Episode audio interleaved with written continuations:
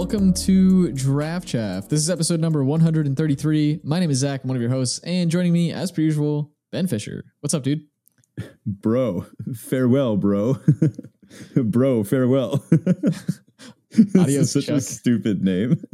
It's pretty bad. farewell, bro.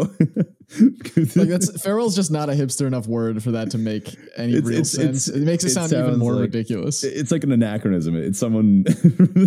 yeah. it's like someone in the 1800s uh, who accidentally got like time time traveled into a uh, like a frat party or something. Farewell, bro.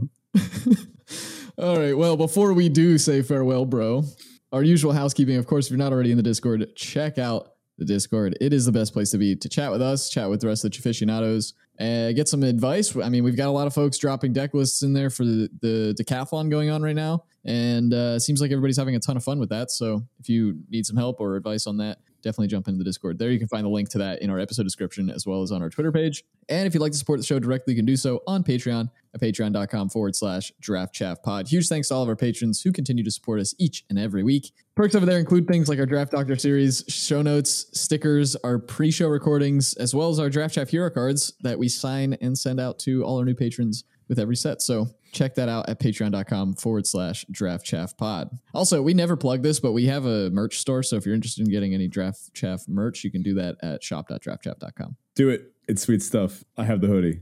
All right, on to our cracker draft type thing. This looks like a well, I guess if we're for, saying farewell, bro, one last bro pack is is what we've got on the table for us here. Yep. Last one out. Uh, we're gonna s- just kind of slide through this one. We, we know what's going on in, in Brothers War at this point. There's a Mishra's onslaught, which we're gonna talk about later. This was the uh, very. th- th- This one really didn't see much play. I think I saw this once, uh, and they used it to kill me, and it was really embarrassing. Nice. Koilos Roc, uh, part of the going big uh, blue green deck, but also just like an okay top end for like a blue white flyers deck. It's whatever. Tomakul Scrapsmith. This one gets better the better your artifacts are and the higher density you have, but it's it's you know just whatever. Epic Confrontation is probably the card I'm taking so far. Uh, it's Yep. just a great spell. There's also a Warlords Elite. Uh, you could do some pretty silly stuff with this. Um, if you could find a way to get it into your graveyard, like on turn three or uh, very rarely turn one, um, th- then you could recommission it, and then you don't have to worry about Yeah. its sense like uh, like tapping extra things. So then you just get like a five five for two mana, which is obviously pretty good. Ravenous Gigamole, it's whatever. I, I didn't love the graveyard vector in this set, like there's the self mill stuff. Uh, yeah. isn't really what you're supposed to be doing. There's Machine Over Matter, the the uh, bounce spell that inexplicably costs one less for having an artifact. I mean, a bounce spell for two and a bounce spell for one. Th- this isn't really like they're kind Yeah, of like- function the same thing. Was unsummon just not? Did, did they even like just try printing unsummon in this set, and they just were like, nah, it needs to be more expensive, but then also sometimes not, or did Yeah, they just need to tack artifact stuff onto it because it's Mhm. artifacts? This was most successful when paired with uh, either white or red with some sort of really strong aggressive start. So I, I think its best home was in like a blue white soldiers deck where you had this big like beefy board of good attacking creatures built out, and then they drop a card like our next card, which is Depth Charge Colossus, and you're just like, nope, back to your hand. Uh, Depth Charge Colossus. I never saw someone hard cast this. I've only ever seen it cast for six, and you know then it's a strictly classal Dread Maul. So you know this thing doesn't deserve the name Colossus. Yeah, not so much. Our next card though is pretty sweet. Our next card is probably the best common and one of the best cards in the set, uh, Scrapwork Cohort. And this thing is just great. Makes two bodies, colorless. You can always first pick it and feel pretty safe about it. Uh, honestly, I would just slam it out of all these cards. Um, I'd take it over Epic Confrontation, over the Warlords Elite, over pretty much everything else. I'm not gonna lie. A lot of my drafts, I end up in pack one, pick one at least, or even anytime around the first couple picks of the pack. I kind of don't read what's in the pack. I just scan real quick to see if I see the word scrapwork anywhere, just to save myself some time. Because Yeah, that's, that's you a great call. Nine times out of ten, you're taking a scrapwork card if one exists in the pack. That's that's very true. We have a uh, a schematic thing here. It's Ichor Wellspring. That one's actually pretty good. Uh, that is another card that's worth first picking. This one pairs really well with some of the uh, the, the random sacrifice effects, especially uh, the Strongbull, uh, Penregon Strongbull. Like you know, then this thing draws you two cards. That's that's obviously great. But even just ETBing and drawing one card is is pretty solid. And then using it to sack to something like that, or the Junkyard Genius, or other random things. There are definitely worse schematics to pick up. Yeah. So uh still taking the cohort over that, I think. I mean, if I'm starting with the colorless Yeah. card, I'd rather have a like a, an assertive, strong one like that. But I think our uncommons might edge out the cohort. Giant Cindermaw. Hmm. I This love versus this cohort. card. Yeah, th- this is this is tight, but I think I prefer the Cinder Cindermaw. I mean, it's three mana, four three trample. It, it's sick. It's so good. And especially if you're looking at this as like your functional top end, like probably not actually your top end, but maybe it's one of your more expensive cards in like a really tight red white deck.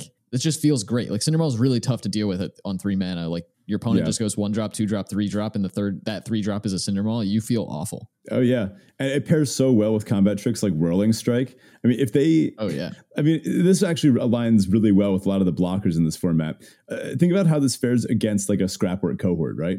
You, you put your cohort in front of this and you're like, all right, hope I trade and only take three. They whirling strike, you take five, lose your creature, and you still have a four through trample to deal with. It's nuts. Yeah. Yeah. That's pretty ridiculous. Yeah, at that point, I mean, that, that's like a third of your life total. you're like, Yeah. you're basically dead at that point. So, uh, our, next uncommon, also a good one. I don't know if it's going to beat out the Cindermaw. It's Yotian Frontliner. I mean, this one is broken into, into standard in like the uh, the soldiers decks. Yeah, it's definitely. I think it's undeniably a decent card, but I'm still just on the Cindermaw here. I, I don't think I would even necessarily take Frontliner over Cohort. Yeah, I would probably take cohort as well. Maybe hope to wield the frontliner. I mean, these things sometimes go a little later because not every deck wants this, right? Yeah, Uh, here's a colorless card that I'm not interested in: Steel Exemplar. The whole like cashing this for just mono color stuff. eh, I, I don't think I had. I think I had a deck that was pretty close to mono red, or maybe a few decks that were pretty close to mono white. But even then, I wouldn't play this because those decks that benefit the most from being monocolored tend to be very low to the ground aggressive decks, and they don't necessarily want a five mana six six trample. Like th- th- they'd prefer to have like another Yeah. copy of Scrapwork cohort over this, or they'd even prefer a Yotian frontliner, or just some random removal spell. Depending on the texture of the deck, maybe even a cantrip artifact like Ichor Wellspring over this. yeah. It feels kind of clunky. Like it, it looks cool at face value, and it kind of is cool. Like sure, a five mana six six trample is like pretty decent, but needing to set this up by having like a monocolored deck is pretty costly. And it just it just makes it not really fit into any of the good archetypes. You'd just much rather be doing other stuff in just about every deck that would play this. hmm So right now my pick order is probably like Cindermaw, Cohort, eh, probably Frontliner, than Epic Confrontation. Uh, maybe Wellspring above like Confrontation and Frontliner, uh, something like that. Yeah, I'm, I'm I'm looking at the same cards. I don't know if my ordering's quite the same, but definitely Cindermaw and cohort, and that's relatively close. And then the others are kind of all fighting for third place. Well, they're about to be fighting for an even lower position because our final rare of the set is a nice Misery's Shadow. Soon to be permanently Ugh. etched on my body in some way. Did I mention that I won the Arena Open with this card? Did you? Did you? Uh, Um, did you did you forget? I don't think or- you've ever mentioned it once. You know, the, it would be great if all this time I've been cutting out you saying that you've won the Arena Open every episode and nobody knows you won. That would be that episode that where we talked about it, like it's just like it's yeah, around it's five just- minutes. I never posted that episode. It, it's just It's a um like a newspaper But cutting esque like hodgepodge of, of my vo- voice clips saying like I did not win, yeah, yeah. and the episode ends. yeah. But actually, Misery's Shadow is just a fantastic card. I mean, it's a two drop. You just want as many two drops as you can get. And it just so happens to be a super powerful one. I mean, just exiling stuff from the battlefield when it dies is huge against things like the uh, Scrapwork series or uh, honestly anything with Unearth. Uh, plus, there's just some solid regrowth effects in this format. Uh, this just shuts it all down. Fantastic card and uh, functionally unblockable. It's awesome. Love the shadow. Yeah, threat of activation is real with the shadow. All right, on to our Teferi Tibalt. This is our Roses and Thorns style segment where Ben and I share high and a low from the past week. So, Ben. Hmm. Let's start with uh, Teferi. The decathlon's been pretty fun. I've been enjoying it. I'm uh, I'm three for four right now. I got a few more uh, days to get this, this standard trophy that I've been trying to get. Um, apparently, there's a new season of Bad Batch out. I just realized that we we got to watch that at some point. I'll, I'll probably check it out was- later tonight. Yeah, I was actually going to joke with you in the sign off. So, you watch Bad Batch yet? You usually do that to me, and it's it was it's been out for less than 24 hours. So, oh, yeah. did you watch it already? no. Yeah, okay. uh, anyway, that, that's probably gonna be pretty entertaining. Um, and speaking of Star Wars, one of the things my my brother got me for Christmas uh, was one of the collector series Star Wars Lego sets, where it's like the the trench run, and it's it's super finely detailed, and like it's it's got like these. Uh, it, it it's it's it scratches the uh, the nerd itch and the Lego itch, which I, I've always been a diehard Lego fan, so that's been fun. Uh, wise, it's been a pretty rough week at school. Uh, I, I, told Zach before the show, I think this was the earliest I got home, and I got home at like five thirty. And I usually get to school at around seven. I just I stay for an hour in the morning helping people, and then an hour afterwards. Then I have to prep for the next day, and it all just adds up. Plus, I had a uh, a post conference with my principal this morning about an uh, an observation with, admittedly, my my toughest class. So that uh, it kind of set the set the tone for the whole day. It's just been a long week, you know.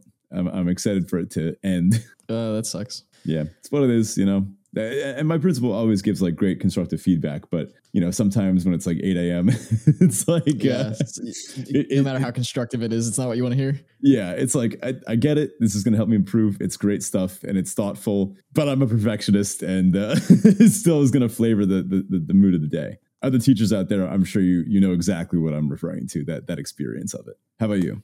So my Teferi is well, you know, we're we're now into the new year. Um, holidays are over, so I'm kind of back into my usual routine, and I always love that. It's one of my kind of favorite parts about holidays or vacations is getting back and like resetting and, and getting ready for normal life again. Um, so kind of having all my systems get in place and yeah, just kind of getting back to that is really great. I'm feeling overall pretty good. I've been having ironically some sleep issues since we talked hmm. about it on on the show not too long ago um, notably, it's not so much that I'm having trouble sleeping. I've been waking up a lot. One of my neighbors just had a baby, so part of it is that. Oh. Um, the other part is that I'm a super light sleeper, and my dog's also in my room at night, and she like moves around and grumbles a lot in her sleep. So uh, that doesn't help either. But anyway, I've been waking up a lot, so it's it's really stopping me from getting up when I want to. Hmm. Um, I'm sleeping in too much, so looking to fix that. But um, otherwise, I'm feeling pretty good. So that's my Teferi. My Tibalt is that I noticed yesterday that I had terrible screen flicker on my monitor, and hmm. um, I'm not actually noticing it right now. So I'll knock on some wood that it's gone. But I have a, a single 49 inch super ultra wide display. Yeah, it's not cheap. I'd really yeah. like to not replace it right now. So, did you uh, um, try soaking it in rice? I don't think I have a container large enough to put this in. did you try unplugging it and plugging it I back did, in? did do that. Yep. if, it, if I that actually looked work, up. Then. Yeah, I looked up uh, like potential reasons because it's not like um any of the pixels are dead or anything. There's just like a yeah. weird. Wa- it almost looks like the brightness is dimming and resetting in certain locations throughout. It's just weird. like a very weird like kind of flicker. And hmm. um, I looked it up, and and Samsung has a, a dedicated like troubleshooting page for this problem and the first uh, troubleshooting is check the cables going from your computer and into the monitor. Like, okay, and then it was check the power supply. If those haven't worked, call customer support. yeah. Have you considered that maybe uh, the light in your room has been getting way brighter and then dimmer uh, over and over again? So that right, so onto our listener question of the week. Yeah, uh, our question this week comes from Mina Kang, and Mina Kang says, "Hey Zach, I'd be interested to hear. Yeah, forget you, Ben.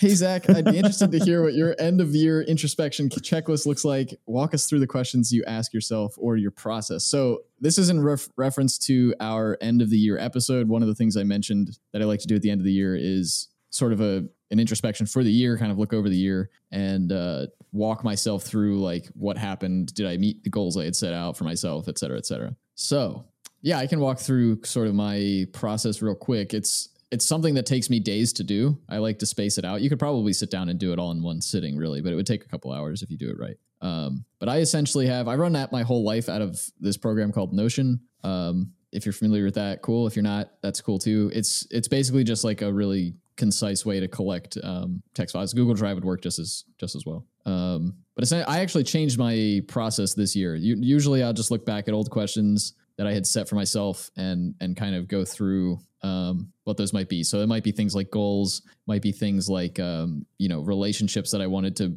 foster better, or like how could I have been a better son, or whatever. Um, this year, I did a little bit of a different approach to it. I first started by looking at all my meaningful moments and milestones for the year. That's basically just combing through my calendar, my journal, um, different to do lists, some f- like photos that I took on my phone, just kind of refreshing my memory of like inflection points of the year, things that um, were meaningful in some way, shape, or form. Uh, and I do that for every month of the year. And then I list my wins for the year. These are just things that kind of maybe there were habits I built, places I traveled, bad habits I broke, um, skills I picked up, stuff that happened at work, hobbies, you know, whatever, anything that I consider to be a win for the year. I just jot those down. Um, then I try to organize those wins by like different life themes. So health, wealth, relationships, experiences, business, et cetera, et cetera. Then I list uh, mistakes or quote unquote anti accomplishments that I did. So things that like I wasn't so happy that I let happen. Maybe losses, I guess, if you were to look at it from the antithesis of a win, I suppose. Um, space those out in those same themes health, wealth, relationships, experiences, business.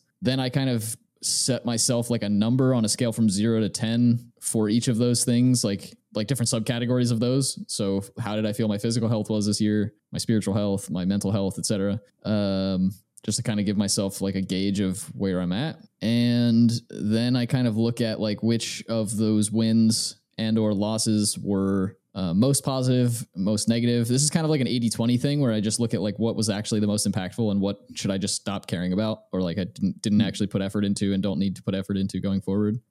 Um, I do that for all those categories. And then the last bit is like a, a list of realizations or lessons. These are like specific questions that I make myself answer to try to figure out where I'm at by the end of the year. So things like who gave you the most joy this year, what weighed on you and caused you the most stress, what was the challenging moment where after the fact you experience most personal growth, things like that. Um, and then I kind of summarize those and figure out which of those things influence what I should continue doing for the the following year. And then I have a whole different setup for what I do for like annual planning. Um, this is a really long answer to this question, so maybe I'll save that for a different a different episode. Yeah, I, didn't realize it was it was this in depth though. I mean, it's it's kind of it's like super a, detailed. Yeah, it, it's like well, uh, this. First of all, I'm not at all surprised. This is like exactly.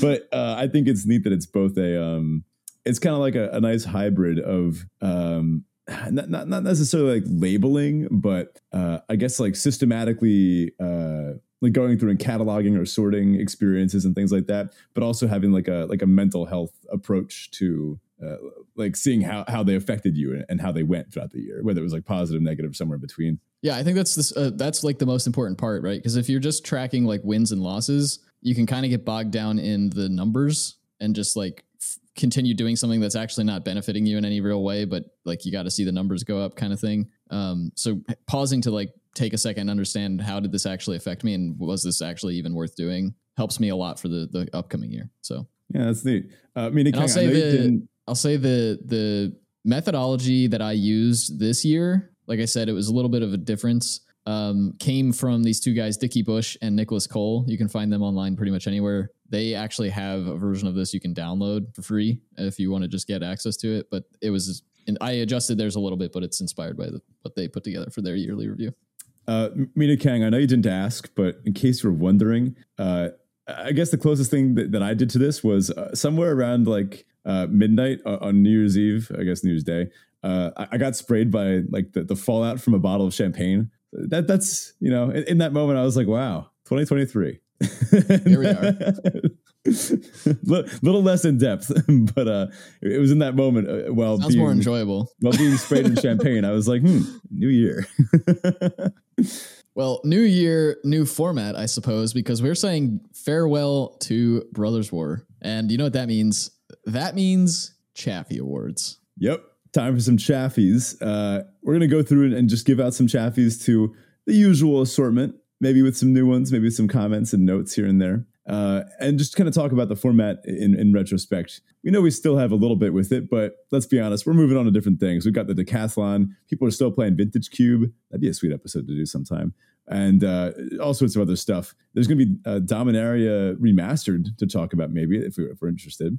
Uh, and pretty soon we'll have Phyrexia. Yeah, I imagine spoilers right around the corner because this feels like the longest time we've been without spoilers in quite a while. Yeah. So let's just start it off. The Chaffee for the most powerful card in Brothers War. What do you got? It's got to be Wurmcoil Engine. I don't even know if it counts because it's like one of the schematic cards. So it's like kind of not really part of the set, but it is. Uh, it's Wurmcoil Engine. I mean, the schematics ended up being far more influential on the set than I think anyone would have predicted. We didn't even talk about them in our in our our, our, our, breakdown. But had we really thought about how frequently they would come up, it would have made us analyze some of the archetypes differently, right? Like the, the entire yeah. sacrifice artifact vector would look way different if we knew that there were like artifact cantrip fodder to sacrifice, Penregon Strongbull, which we thought was you know good in the uh, in the breakdown.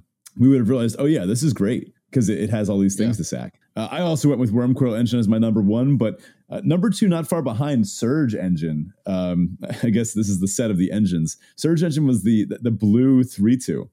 Uh, well, colorless 3 2 that turned into a blue 5 4 unblockable draw cards. Uh, not necessarily the most flashy, but I think in raw power, this was one of the hardest cards to beat in the format. Really? Yeah. Uh, I, I think it was like the, the, the, the, I think it may have been the scariest thing to see on turn two. Really? Yeah. I, I think I have never feared so, this card on two. Really? Yeah, I mean, I pretty much always have like an obliterating bolt or like a disfigure or like I don't know some some like X twos aren't hard to deal with in this format. All right, you so you draft removal. I feel like the window to kill it is so small though. Before like it, it feels kind of That's like true. a um, it, it, reminds me of a hex drinker. Uh, those that have been playing Vintage Cube know that Hex Drinker uh, is actually just really good. Uh, it's the, uh, the, the one green for a two one snake, and you can pay to level it up, and it quickly becomes a a four four pro instants, and then it becomes a six six pro everything. So you just can't touch it. Little baby progenitus. Um, this reminds me of that card because sometimes you'll just dump a ton of mana into your hex drinker, and then your opponent goes, "Oh, I just I just can't win anymore." Um, I, yeah. I, I, guess I'm assessing power in kind of a funny way. There's other obviously really powerful cards like I, I think, uh, for example, I think the Misery's Shadow is powerful in a very similar way. But yeah. if I had the choice between the two of them, I'd take Surge Engine over over the Shadow. Yeah, I agree, and I'm I'm not dissing the strength of of Surge Engine here. I was just surprised to see it in up in your like top two. I don't know. I haven't I really run into. I, I see the potential yeah. for it. Like like you're saying, once you if you can get past turn two, I actually think it's better to play not on two because yeah, if you can just immediately pump or pump it in response to some removal or something, like then you're really golden. But I mean, if we want to talk about other just banger like power cards, we probably have to mention Titania's command too, right? There's people, people yeah, are probably are yeah, amazing. everyone that was like yelling at me like through their headphones, like, what's he talking about? Surge engine, not Titania's command. Obviously, Titania's command is is basically unbeatable, just in a different way than Surge engine. I, I just I just really enjoyed the power of Surge engine. I guess I don't know. This is like not my kind of card at all. It's a it's a three two defender. I'm reveling in it because it's a blue card. Look, I, I, I enjoyed it in this archetype a lot, or in the, in this format a lot. That's all. All right, on to our most annoying cards. Yeah. Uh, so I went with Goblin Blast Runner. I think this thing is you the would. definition of annoying. Good. I love playing with it, but this thing is annoying. Like you see it on turn one, and then you go, oh my God, like they're going to have a bunch of sack stuff. It's annoying in that you can't really interact uh, with its vector. Because what are you going to do? Spend like a removal spell killing one of their like artifacts that they're uh, that they're gonna sack to it. Like I don't know. Do you point the removal spell at their elsewhere flask so they sack it at an inopportune time and, and they don't get to attack with a three two menace? It's just really annoying to play against. Uh, very fun to play with though. Yeah, for me it was just Misery Shadow. I mean, the name's in the card. Like, come on, this thing is just so annoying. You see this come down, and you're just like, okay, I have to figure out a way to win around that because it's not going anywhere anytime soon. I, it's blocking yeah. everything, and even if I can find some damage based removal, it's not going to be enough because they're just going to pump it to oblivion. yeah, Misery Shadow is awesome. So our next Chaffee is for best jank. Now this this has evolved over time. What do you think? You know, I had a hard time coming up with any individual cards for this format with best jank. Like none of them really stood out to me as like, wow, that's super janky. I can't believe that works. Um, a lot of the schematics felt like they powered shenanigansy type janky type of uh, interactions, but I couldn't really come up with anything specifically off, you know, uh, that that I really felt um, fit this. So. I'm just hmm. giving it to the schematics as a category. I have a few things here. Uh, Jank, I'm kind of referring to as like very, very like narrow corner case, but good when they work. Uh, Drafna, Sage of Latnam, I think it's called. That the two mana blue human that like lets With you return and like yeah. copy spells. Yeah, you can like return artifact creatures to your hand and like copy artifact or creatures. I think it's artifacts or copy creature artifacts or one of those things. I don't know. That was some pretty hot jank when you could pair it with an artifact with a good ETB ability for example, the Scrapworks or uh, I'm pairing it with with uh, Boulderbranch Golem was. I mean, that was very unpleasant to play against. that was some really hot jank. I mean, that's that that certainly deserves a chaffee. But I would also go with recommission. I think the combo of uh, turn two cycle something away with Scrapwork Mutt, turn three recommission, leaving up like a, um, a military discipline or, or the, uh, the, the one mana white, either the one mana white like good combat tricks. Uh, that was that was a really fun play. Um, and then, yeah, similarly to what you said, some of the schematics, like all the one mana and two mana cantrip artifacts, most of the one mana ones and zero with bauble are best. Um, all of those ones, I think, were just they, they played really well in the format, uh, and they gave some an interesting texture and dimension to like the black red sack deck, where you were sacking these these artifacts, using them as cantrips. Um, I, I, again, I just thought it was a really enjoyable play style. Yeah, that's fair. All right, our next one here is for Chaffiest Chaff. uh, I love this.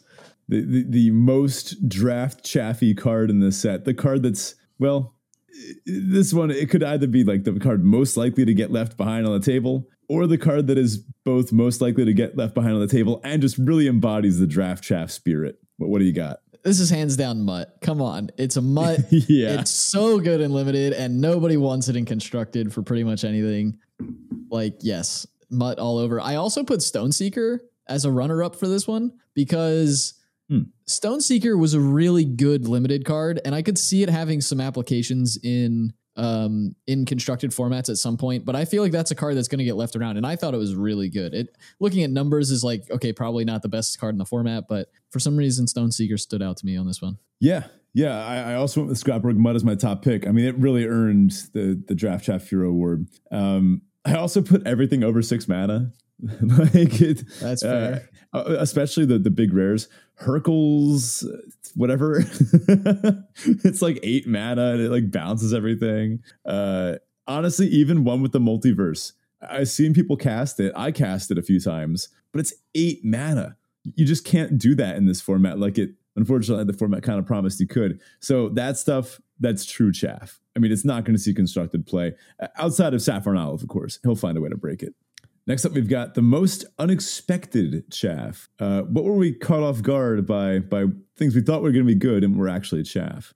Well, I'll throw in again the schematics because we were caught off guard because we didn't re- realize they were in the set in the first place, and a lot of them were traps. Uh, we were talking about yeah. how some of them were actually quite good and, and would have made us reevaluate the set. A lot of the rocks, just the random mana rocks, were pretty much just traps. Um, and yep. that kind of lends to what you were talking about a minute ago, Ben, where you were saying everything over six mana was pretty chaffy because the ramp thing just wasn't there. Like you could try to make it work, and I'm sure there were some good versions of the deck, but in general, this wasn't a format to support that. And we're seeing that more and more. This is kind of something I want to have an episode on at some point where we're seeing like a lot of these sets that we've expected, like, ooh, this looks like it has a cool ramp payoff, just turns out to be an aggro format.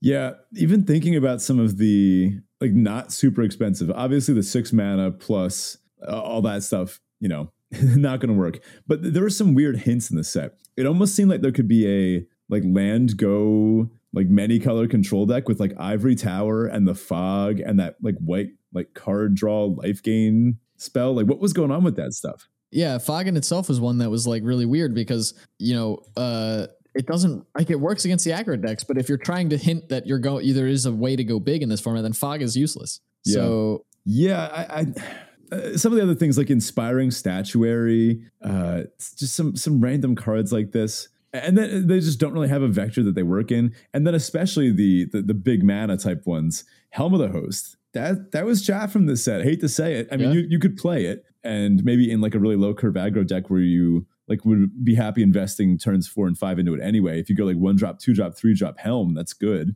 Uh, but then like Portal to Phyrexia, even like a main set card, nine mana. I, I died yeah. with that card in hand. You just couldn't play it. Uh, unless you were doing some wacky nonsense like trying to get it in with I don't know. It just wasn't really worth building around. Uh, but again, Mind's Eye, uh, one with the multiverse, these just big mana, draw a million cards things even once you like invested nine mana and started drawing a million cards, if your aggro opponent had curved out and built up like a decent board, you just yeah, yeah just you dead. get to draw a bunch of cards, but you die. Because then even when you're drawing a bunch of cards, you're playing like a big mana deck. Are you investing all that mana and all that card draw into like I mean, what are you doing? Are you playing like one eight drop and then they just bounce right. it? like Yeah, they bounce it and swing with six creatures that are hitting you for 18 damage or something. Yeah.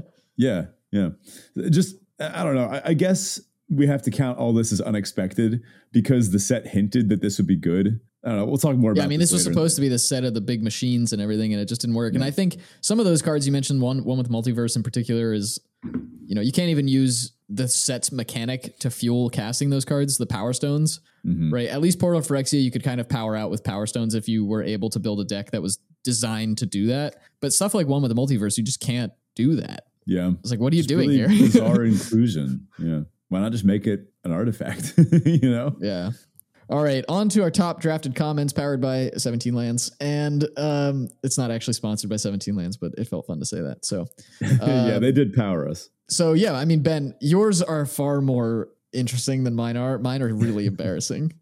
Uh, I am super proud of mine. I, I think honestly, I, I did as well here, and um, I can lead by saying uh, I had a a game record and match record uh, win rate of fifty nine point three percent, which is towards the higher end for me. I usually I do fall with somewhere around like fifty seven uh, overall on average, so this was a good set for me. Yeah, uh, looks like you also did about 64 events, which is pretty crazy. Of those 13 trophies, that's that's pretty good. That's Yeah, yeah, not not too bad a trophy rate. Uh, I don't know if that includes the well, the Arena Open, which I did happen to win, but I, I guess it might. I don't know. Um, anyway, my top drafted common with a whopping forty-seven copies was Scrapwork Mutt. I, I Yeah, it love this little guy so much. I can't pass him. Uh, with 44 copies, we have Goblin Blast Runner right up next. After that, Bitter Reunion with 41. Conscripted Infantry, which yeah, it's not as good as these, but it's like a co- good uh, role player. It's a curve filler in the red decks, especially the sack based ones. 40 copies. And uh, finally, with 39, rounding up my top five, Scrapwork Cohort. I was drafting this set right. Oh yeah, yeah. You definitely caught on. Uh, unfortunately, I stopped drafting the set before I caught on, so my numbers reflect that. Um, I played a total of six events of Bro, so only six drafts, SMH. and um, I had a game record of set fifty two point nine percent, match record of fifty one point five. So virtually, we're going halvesies here, Mhm. and.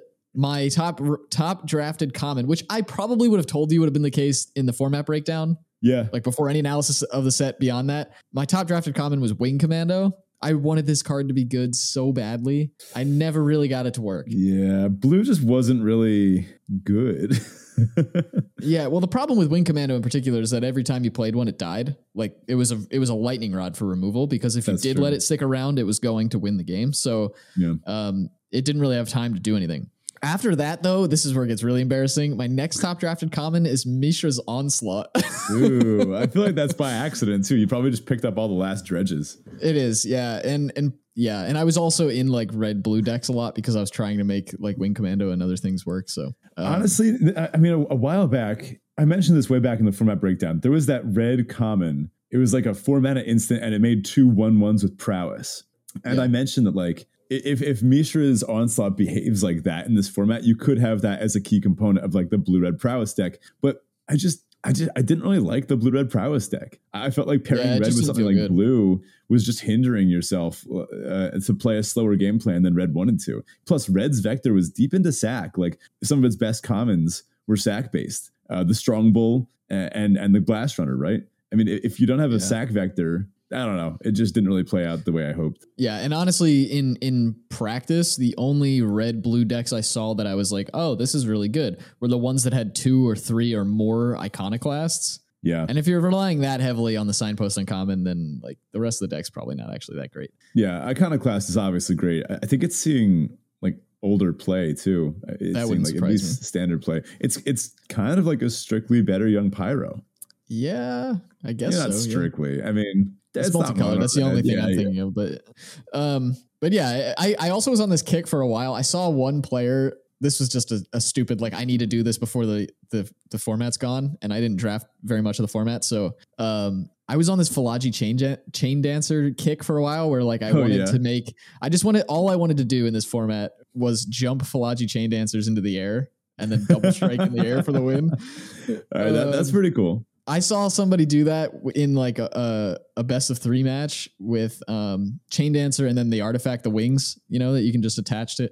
They just Oh yeah, yeah. put like f- just jump the uh, the Chain Dancer in the air, smack me with double strike, and maybe throw a whirling strike in there for good measure, and then I'm just that is dead out of funny. nowhere. It's like Yeah. I was like, man, I need to make this happen. Unfortunately, the chain dancer had the misfortune of uh, costing four mana. Right? Yeah, it was it was too expensive. yeah. So let's check out our worst bad card to lose to Chaffee Award. Uh, what are you giving it to? Ar- Argivian Avenger. Oh, this is, that, like, the stupid scissor mana? hands guy. It's me Yeah. from, from Thor Ragnarok. He's Yeah. a scissor hands guy where you can like pay mana to minus one, minus one, and give it a keyword. Oh yeah, that's totally a, a bad card to lose to. I've lost to it more times than I care to to admit. Yeah, yeah, no, that that that that that counts. That's a great one. Like to the point where I was like, wait, is this actually a good card? no, no, don't worry. It costs like five, six, right? It's not good. Something like that. But, uh, six mana uh, dies to disenchant. No, it's but it could it, it can be scary. Yeah. Yeah, with a runner up for third path savant because I had a couple of games where I I mean, I guess I kind of beat myself, but I had like very little going on. They played as third path savant and then they just drowned me in card draw, even though it, that ability cost seven mana. And I was just like, you've got to be kidding me. Like, they're dumping so seven mana a turn into this stupid common and they're outdrawing me and outplaying me and outwinning. And I'm just like, ugh. Yeah, that it's it, that that's like a, a, very Zach brand of feel bad. It's like, oh man, my opponent's strong. Like, no, I'm supposed to do this. so my number one worst bad card to lose to was uh, Mishra's Onslaught. I I just never played around it, and I think it only happened once. Where I mean, this is like an aggressive format, right? This is the kind of format where uh, you shouldn't be afraid to take damage because you could have a hasty creature top deck or top deck a combat trick or removal spell that allows you to break through the, for, for, the win, right? Uh, so I, I, I tend to do pretty well in these types of formats, and one of my general heuristics is that I just block less in hyper aggressive formats where the creatures are designed to punch through. Uh, think of the Cindermaw, right? Uh, and the combat tricks are great. In this case, they are, and blocking usually doesn't work out super well. So I tend to just kind of take damage. Uh, I think it was like just one time when I was like, okay, I've got him dead on the crackback. I'm not going to block. Um, you know, I, I don't want to risk losing one of my things. They had Mishra's onslaught, and I was like, oh, well, th- this game ends because I forgot there was a red pump spell that, that's like a go wide pump spell, right? Like, and they had to have exactly this too. They had a bunch of creatures. They couldn't have just had like one pump spell. So I was like, all right, good game, I guess. yeah, sometimes you get got. It happens. My runner up is Tocasia's Onulet this was the uh, I think the five mana four four when it leaves they uh, they gain two life and then it has unearth for three and a white. Just just a big clunker, you know. But sometimes they would drop this and you'd be playing an aggressive deck and you'd only have like a like a big damage or based removal spell and you go oh they're going to gain some life from this and they get to flash it back and then it's attacks me for four and then it changes the math and it's just you would lose to it. It was like a mid range card, one of the few mid range cards in this format that could just slightly edge its way out over some of the aggressive cards in this format. It's kind of like a Thragtusk, actually. Okay. All right, on to our Chaffee for pet card. I don't think anybody has any question marks about what this is for you. It's obviously Loran. I mean, yeah, my pet card is usually it's usually the the white symmetrical card draw spell, but this one was just so much better than the average one. I mean, even if you never tapped Loran to draw a card, first of all, it makes you a coward. Second of all, you probably still had a good experience playing Loran because it's it's a Rec Sage in a format where white is the best color and there's giant artifacts everywhere. Like what what, is there not to love here? Um, and I will mention that we had a few people post in Discord in the past week saying that they utilized Loran's draw ability to great effect. And the fact you get to do it on their end steps, you untap with it first. Uh, you use that card to kill them, and then it doesn't matter that they drew the card because they're dead. It's it's a great play style. Love Loran. Ten out of ten. Yeah, I had to default to Wing Commando just because I drafted too many of them, and I wanted it to be good, and it wasn't. And I still have a special place in my heart for Wing Commando. So, what was our most disappointing archetype Chaffee Award? I think we agree it's it's ramp. Like any of the big spells stuff, anything that like you said, anything over six mana, just like these big I don't know. I mean like the prototype creatures kind of are the exception because a lot of the prototype creatures yeah. were pretty playable at at their prototype cost as opposed to spending, you know, eight mana on them. Um the war plow in particular was one that, or the gore plow or whatever it was called. Uh yeah. one in particular that was was pretty solid. Um it was almost yeah, surprising to see some of them cost for their like that their full amount, right? Like sometimes you'd see the right. uh, the the uh, the morph one, the uh, the clone. It'd be surprising to see that come down as like a seven or eight drop, whatever it is. It usually comes down on four. Like I, I, remember that it comes down on four. I don't remember if it comes down on seven or eight. That, that's you know the, the associated playstyle I have with it. I guess some of the cheaper ones like the the, the plow and the boulder branch uh, golem, those are you're more likely to see come down for their, their uh, larger costs. Black green could kind of get there, but I don't know. Yeah, I think blue red was also just a little underwhelming. I would have liked to see a slightly stronger prowess non-creature theme. I think that uh, that vector relied a little heavily on its uh, its signpost there, but. Yeah. otherwise, you know, I mean, there, there, was a good mix of, of of like vectors in the set, right? Like mostly the aggressive ones were good, but at least they were different flavors of aggressive, right? Like they, they had some interesting graveyard things going on. Some that had interesting interesting sacrifice things going on. Uh, sometimes you were playing like the soldiers one. Really, the, just a bunch of different flavors of like aggressive vector. Yeah. Next up, our Chaffee for creature you most want as a pet. Yeah, this is a funny one. Uh, this isn't really a creature card, but the bears in Fade from History, the uh, t- two green green kill all artifacts and enchantments. Everyone that had one gets a uh, a bear. Those are some cute bears. Uh, they have you heard adorable. the? Uh, have you heard the saying that like pe- people will say on Twitter, like, "Oh, my toxic trait is that I think I could go and pet a grizzly bear and it wouldn't kill me." I haven't seen that, but I believe it. I, I, I subscribe to this. Say. I totally believe I could go up to a grizzly bear and make friends with it. Those things are too cute not to be able to do that. Yeah, yeah, that's fair. I mean, you could probably you could probably do that with like a baby grizzly bear. I'm sure that would be fine. Yeah, until uh, the mother just, sees you trying to play with its child, and then you just get yeah wrecked. Uh, I would also go with um, Cityscape Leveler. It's the size of a city. Who you could ride on that? Like who does it? Does that count as a pet? I don't know. A lot of these things are robots, so we start to get into pretty, pretty ethical gray areas. yeah, yeah. Don't say that too loud. Your computer will get mad. Um, yeah, for me it was Koilos Roc. Uh, again, probably not surprising for not at all.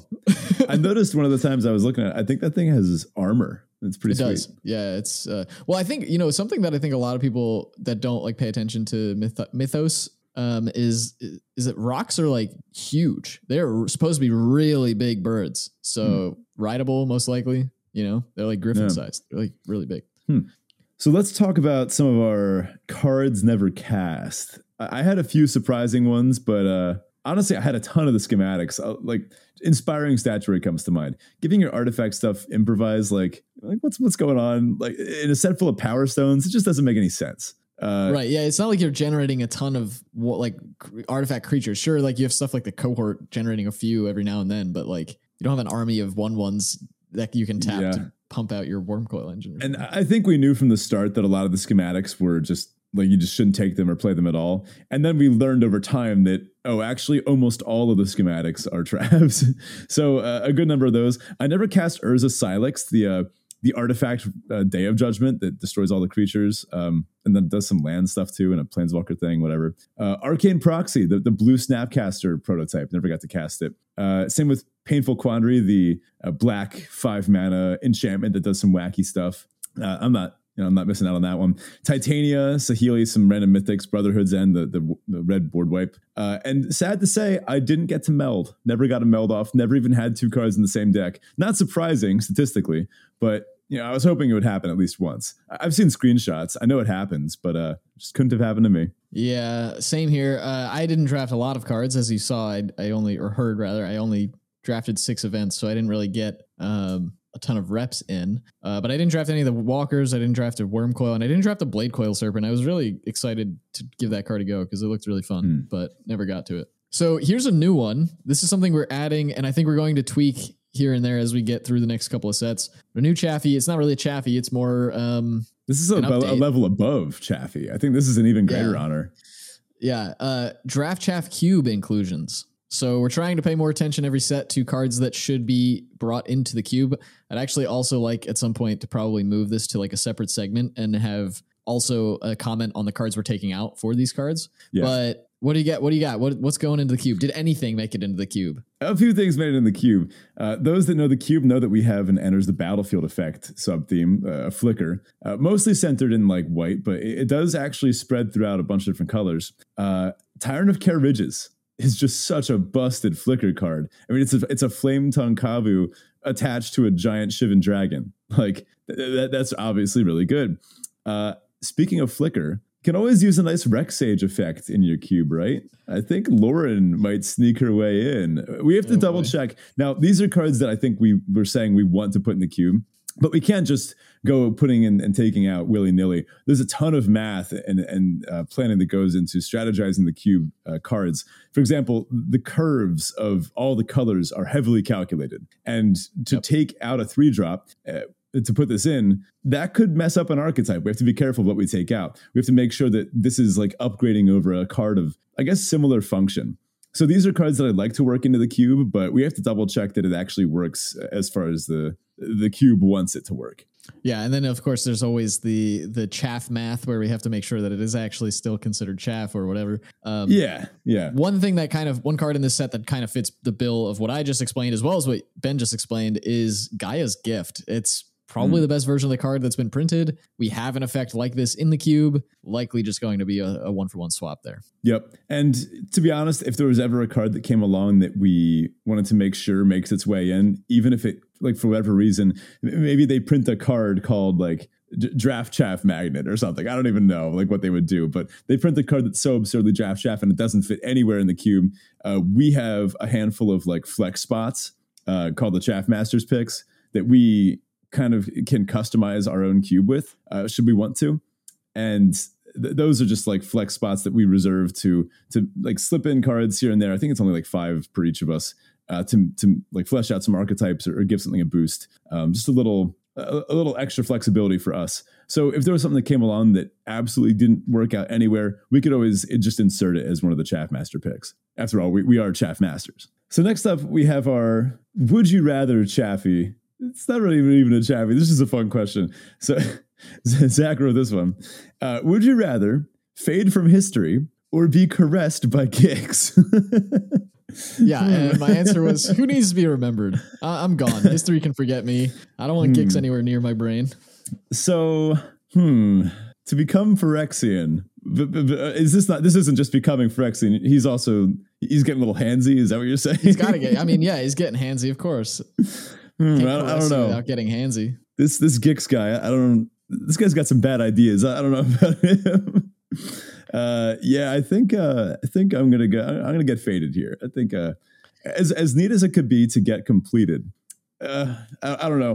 Once well, you're completed, uh, you, you, you you lose your soul forever, basically, as far as we know in the canon. Then, right? Yes. Yeah. Yeah. And you pretty much are part of a hive mind. I mean, it's not actually a hive mind. It's not, but more or less, you are functionally part of this like hive I guess. Like super uh, collective uh, or yeah. Yeah. Uh, so you you really lose any sense of self. You're not you're, you're not you anymore. Whereas like you can fade from history and I don't know the way that sounds to me like if everybody just forgot who I was when I was dead I don't really care. It doesn't mean I'm gone now. I'm just like nobody's gonna remember me. You know what I just realized? I think you reinvented the question die a hero or live long enough to become a villain I appreciate the Dark Knight reference. Uh, would you rather fade from history or live long enough to see yourself get completed? Uh, then again, some of the people that get completed, I mean, they don't seem to hate it. Ajani seems pretty pumped that he's a giant robot now. See, I don't think it's Ajani though. I, I think it's just now this new completed Ajani is is not really the Ajani we knew because he's been completed. It's not him. Yeah. It's like saying like if you suck somebody's soul out of their body, that body is left being happy. Like that's not the original person. I don't know if that analogy really helps here. Analogies are supposed to make the, the scenario more familiar. you're like, yeah, you know, when people's souls get sucked you're not, out. you're not familiar with that? anyway, I think we're have to wait for some uh, some of the new story articles to come out, which I know we're dropping. I think later this month. So excited to see what happens with our completed friends. All right, Ben. Last thoughts on the format. What do you What do you think? It was fun. I, I think Magic lends itself to hyperbole, and I think it can be sometimes challenging to not just say, "Oh, this was the best thing ever," or "Oh, this was the worst thing ever." So I'm gonna put my uh, put my foot down and say, "This was good." you know, it wasn't awesome. It wasn't awful. This was like a six or seven out of 10. You know, it's okay. Uh, th- that's possible. That can be. I think sometimes hyperbole is warranted. I think uh, Dominaria United w- was 10 out of 10, 9 or 10 out of 10. It was fantastic. Uh, but this was just not that, just different. The time, uh, the time to move on is now, right? Like we, we kind of got our fill. Power Stones were implemented well. Uh, there was some good gameplay. It was interesting. As an aggressive player, I really enjoyed it, and, and I thought there were a lot of cool decisions. But it's just too bad that the big fancy uh, like Neon Genesis Evangelion like thing didn't work out. It, like there could have been some cool big mana artifact ramp strategies, and they could have utilized the uh, the schematic cards. I mean, why spend all this time hyping up this ancient brothers war conflict and all these cool ancient like alt arts if you just can't like play them and win while playing them. It kind of defeats the purpose. It's like, yeah, you can do all this stuff. You're gonna lose though. yeah, that's like uh, it's like when you get those those stupid. Uh, how did you enjoy the game questions as soon as you lose? No, oh, I, I, love those. Every once in a while, when I'll put that I didn't enjoy a game after I won, just to like mess with the algorithm. Because I feel like most people, if they win the game, they enjoyed right. it. But I think you should think about it. If you like, if your opponent got like stuck on two lands and then you just dominate them, I don't think you should say you enjoyed the game. I mean, was that? Yeah, no. Uh, uh if you really enjoy that, then sure, go put whatever you want. That's data for wizards to use. But I would prefer to have a little more no, you answered honestly. Uh, yeah, it's yeah. I we, we did a mental magic episode on that actually. So yeah, that's right. that that's out right. in our backlog if you haven't heard that one. What's your take? Yeah, I tend to agree with you. Um, I I will say I think this is the the format in recent memory that has taken the biggest swing for me. I started out yeah. not really liking it, and then I started to like it more throughout. Even even though I didn't play as much of it, but like watching decks come through and people talking about the format, I started to enjoy it more and understand it a little bit differently as time progressed. Mm-hmm. Um, and I didn't think I was going to like it pretty much at all from like the first week. So that was pretty cool. I like seeing that it took that turn instead of the opposite turn where like I thought it was going to be really cool and it wasn't. Um, yeah. So overall, the format grew on me. It was pretty enjoyable. I'm right there with you. It's probably like a five or six out of 10 for me. Nothing too crazy. Not overly excited to come back to it, but I'm not disappointed to, you know, and I'm not disappointed to leave it, but it's, it was fun while it was here. Yeah, I got my two thousand dollars out of it. No, all right, dude. this, I, this is my last uh, reference for it. Last reference. I don't Brothers War is out. No, I mean, I, am sure I'll never find a way to work it in a conversation again. We're, we're done with Brothers War. What? How could I possibly tie it back? Sure. Yep. Watch uh, the next one too, and it's never end. So, uh, what are we looking forward to in Phyrexia? All will be one. To be honest with you, I have no idea. I'm like not I don't I don't know. I, I guess I want to see like Jason some other Gatewatch folks get completed. I'm just kind of yeah. interesting interested to see who actually gets completed and whether or not they keep them completed. I'm really worried they're going to pull some stupid ex machina nonsense where s- somehow uh you know Elspeth's going to ride in on a glowing horse and everybody's going to suddenly remember who they are and I'm just like I, if if I just want whoever gets completed to be completed and for them to be gone and just make some real you know, consequences. You know what would really suck? if like drinking Halo like cures completion or some oh some nonsense gosh, like they're that. Totally gonna do that. oh my gosh, they're gonna like infuse the new world tree with Halo somehow, and then everybody who touches it is gonna magically get. Oh gosh, yeah. Why did I, you say that? That's absolutely what they're gonna do. Okay, I'm hoping not because honestly, I don't really know where they're going with this either, and I find that pretty exciting. I like some of the dark directions they're going. I mean, there's been some pretty grisly stuff in the Magic story recently. They, they don't spare details when talking about people getting completed and some of these character deaths. And we've seen some pretty mature moments for uh, for characters like Elspeth and I mean Jaya, of course, um, and e- even Jodah. I've actually liked a lot as a character the way they've been using him. And, uh, plus, just seeing our, our favorites from the Gatewatch kind of uh, at risk here of being completed. It's uh, it, it, it's suspenseful, right? Like we don't know if our favorite's going to make it through or not. So uh, I find that pretty enjoyable. Uh, I, one thing I am a little suspicious about does uh, does Elesh Norn really need six different like card printings? I get it's the head. She like she is yeah. the headliner of the set. She's the most important card in the set. Um, it's her set, but six different versions is that? I don't know. I don't know. If, I don't they're know all just different arts, right? They're not yeah. Like different uh, they didn't like literally. The Junji Ito one is necessary. That one's sick. Uh, but yeah, I but, mean, I don't like, care. There's just extra skins. I don't. I don't really care. Yeah, yeah, whatever. Uh, should be a fun set, and we'll figure out where we're pre-releasing. Uh, maybe Bearded. Or is it our turn to do Bearded or New York? I forget. I think this would be New York, but we can figure that out. Yeah, yeah. So anyone that wants to hit us up in New York, uh, maybe we can get some some aficionados to come with us. All right, well, that's it for Brothers War a couple of other topics we wanted to talk on right now. I mentioned at the beginning of the show, but the decathlon's going full swing. So uh, folks have been dropping stuff in the Discord about that. Uh, ben, you're you're in the middle of it as well. How's it going? It's gone pretty well so far. I got the first two pretty easily. Uh, the the sealed one I struggled a little bit with. I think it took three attempts for me to get it. Uh, honestly, it's, it's, a wacky set. It was two packs of uh, original Dominaria, two packs of DMU and two packs of Brothers War. And those sets are all individually pretty good, but they do not play well together. So I ended up just eventually getting a, a nice red white aggro pile with just a bunch of two drops, like very little power.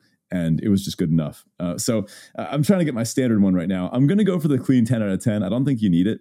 I think uh, it's like three tokens to enter. So I think you really to get the maximum, you just need nine of them. I don't know. I forget the math behind all this, but I did take down the whole thing last time. Got myself a full, uh, well, a, a, full single copy of, of, whatever the set was. Might have been Streets New Capenna, which really ends up just translating to a, a big gem payout if you are like a common, uh, constant drafter like I am. Because the faster you complete the set, the faster all of your rares get turned into gems instead when you open them. So it, it's a fun payoff, but really the clout of winning the decathlon is what it's really about. So uh, I'll continue to post my my trophy lists in there. Uh, any lists that I use for other things, like the pauper list, I, I, I posted. Um, anything else that that uh, people use, we had a lot of good discussion in there about how people have been winning events. So we'll keep it up. Uh, also, there's just some funny events like the standard one that I'm trying to get. It's like a holiday gift bag emblem that you get too, where at the beginning of your upkeep, you either make a treasure uh, make a food or make a clue, and you get to do each one once. So after the first three turns, like that's it. It's just like a little extra wackiness on top of the usual standard stuff. I don't know. I might just net deck a stand like top standard deck. I've been playing soldiers, which I kind of like brewed up, but I mean that deck probably is just on meta. Maybe I don't even have the optimal build. I'll just net deck the top best deck in standard and just uh, just play it from there. It's probably like like black white or black red mid range or some garbage like that. Best of one or best of three? Uh, best of one.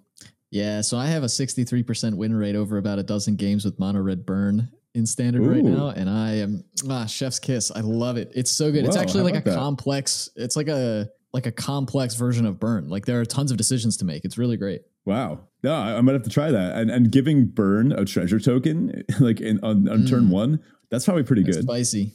Although yeah. giving your opponents a food token is not great for burn, but oh well, you get one too. yeah, but you don't care. All right, that does it for us this week. Thank you so much for listening. Again, check out the Discord if you're not already in there. It's the best place to be to chat with us. We also tend to do giveaways out of there, so check that out. The link to that's in the episode description as well as on our Twitter page. If you'd like to support the show directly, you can do so on Patreon at patreon.com forward slash draft chaff pod. And if you'd like to find us outside of the Discord, you can find us on Twitter at draft chaff pod. Thanks, folks, and we'll talk to you next week. Farewell, bro. That's so stupid.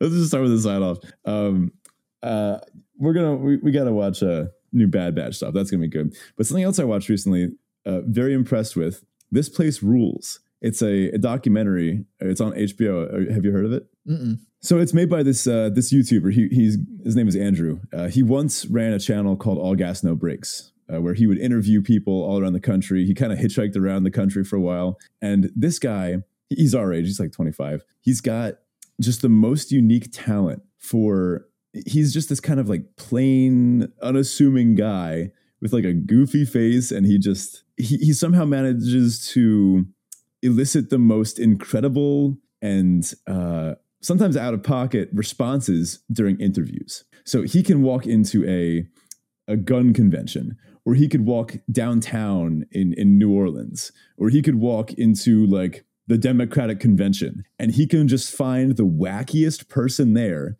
and get them to just bare their heart to him. And he he basically made this interview, uh, this interview series documentary leading up to the infamous January 6th riots here in the US. Uh, and he he goes deep on structural inequality and uh, interviews people from honestly every aspect of the social spectrum. Right? He, he interviews people living in uh, housing developments, uh, like projects, and he interviews people a mile away who are checking for QAnon posts every day, uh, living in like upper middle class, and um, it, it's such a fascinating look at America, and uh, there, there's it touches upon information literacy and media literacy, uh, plus just like the overall approach to to politics. It's framed in some pretty funny ways. Um, but if, if you want to see just the wildest people in America, uh, and and what they're and what they've been doing uh, when the election was happening.